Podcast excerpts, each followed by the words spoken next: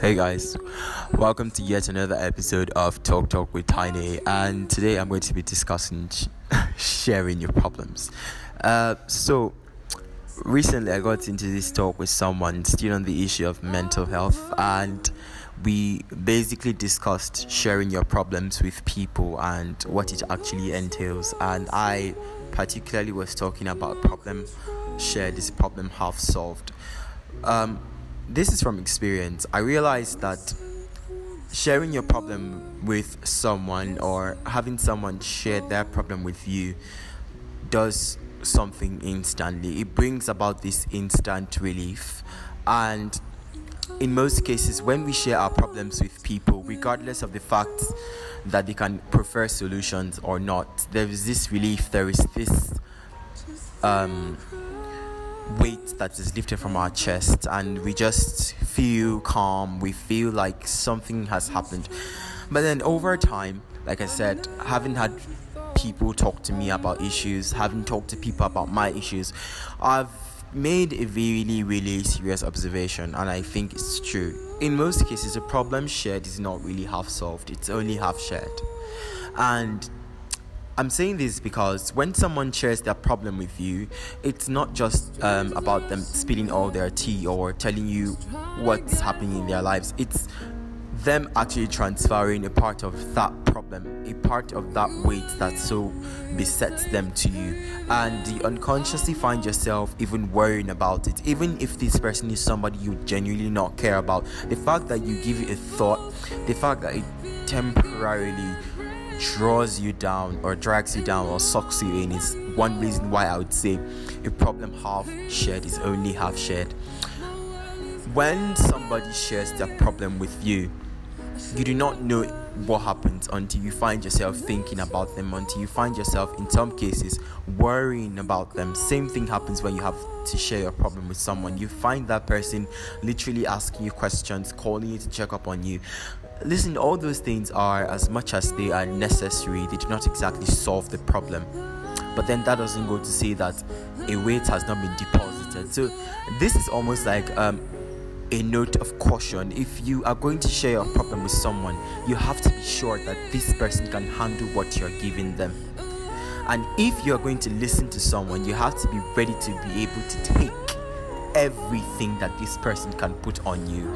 Because most times we find ourselves taking on what I call, in quotes, the weight of the world. You take on Mr. A's problems, Mr. B's problems, Mr. C's problems, and you just find yourself worrying over nothing.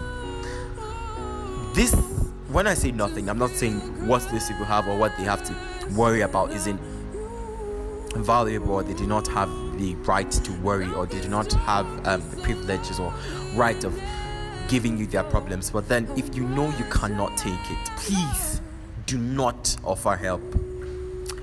There is a reason why we have professionals that can receive all these things. If you know that people sharing their problems with you would, uh, would ultimately compound what you have, then please do not share or do not have them share their problems with you. And if you know that someone you're going to share a problem with cannot take it, then please do not spread that energy. I'm not saying it's I'm not saying this to discourage you from sharing. I'm not saying this to um, deter you from letting your heart out, but sometimes you have to assess.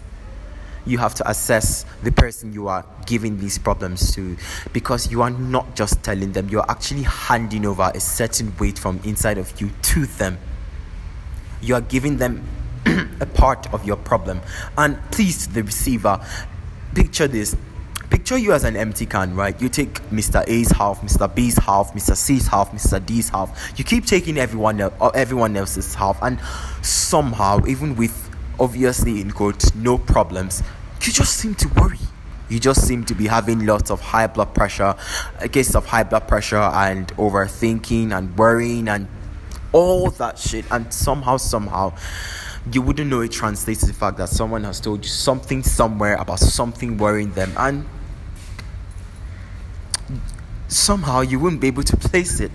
So please, to those who have to share their problems, clearly assess the person who you'll be sharing your problems with. If you know this person can't take it, please don't drop it. If you're going to drop it, drop a certain percentage that you are sure this person can take. And you know, sometimes it's not really advisable to share everything that's going on with you because, trust me, all some people just want from you is your tea and then they're done.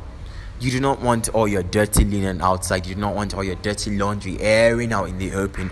You share your problems to some people and then they use it to come after you tomorrow.